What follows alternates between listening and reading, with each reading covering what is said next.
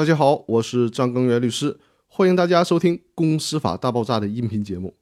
那今天我来和大家聊一聊有关盈利法人和非盈利法人都是怎么清算的。在民法总则当中，把法人分为了盈利法人、非盈利法人和特别法人。公司就是盈利法人，基金会就属于非盈利法人。民法总则第七十一条规定，法人的清算程序和清算组织职权。依照有关法律的规定，法律没有规定的，参照适用公司法的有关规定。从这个条文中就可以看出，公司法在法人清算方面是起到非常重要作用的，也是目前有关法人清算方面最成体系、最规范的法律。所以说，对于其他类型的法人的清算也起到了重要的参照作用。有关公司清算，集中在一个法律和两个司法解释上。这个法律就是公司法，公司法的第十章专门规定了公司清算的问题。那两个司法解释呢？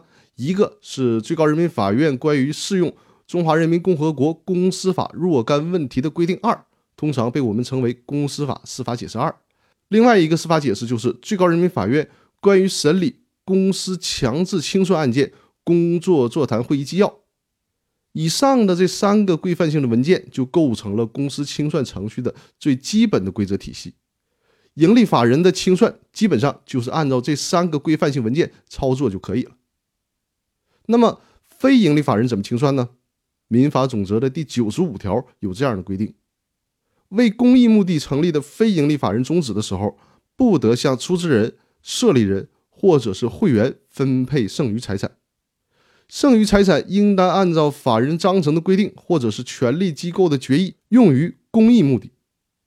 无法按照法人的章程规定或者权力机构的决议处理的，由主管机关主持转给宗旨相同或者是相近的法人，并向社会公告。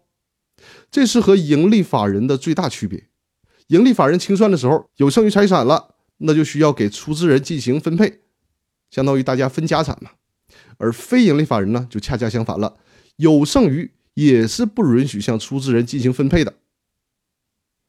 另外一个特殊情况，大家也需要了解一下，就是对于民办非企业单位，比如说民办学校这种机构，在清算的时候又有特殊的规定了。在《民办非企业单位登记管理暂行条例》的第十六条当中有这样的规定：民办非企业单位自行解散的、分立合并的。或者是由于其他原因需要注销登记的，应当向登记机关办理注销登记。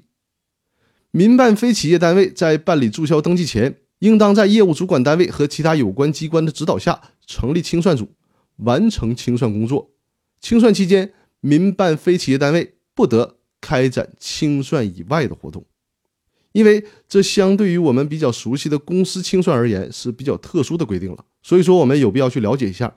尤其是想从事民办教育的听众，因为我的客户当中也有一些是从事民办教育的，所以说对于这个特殊性的问题一定要有所了解。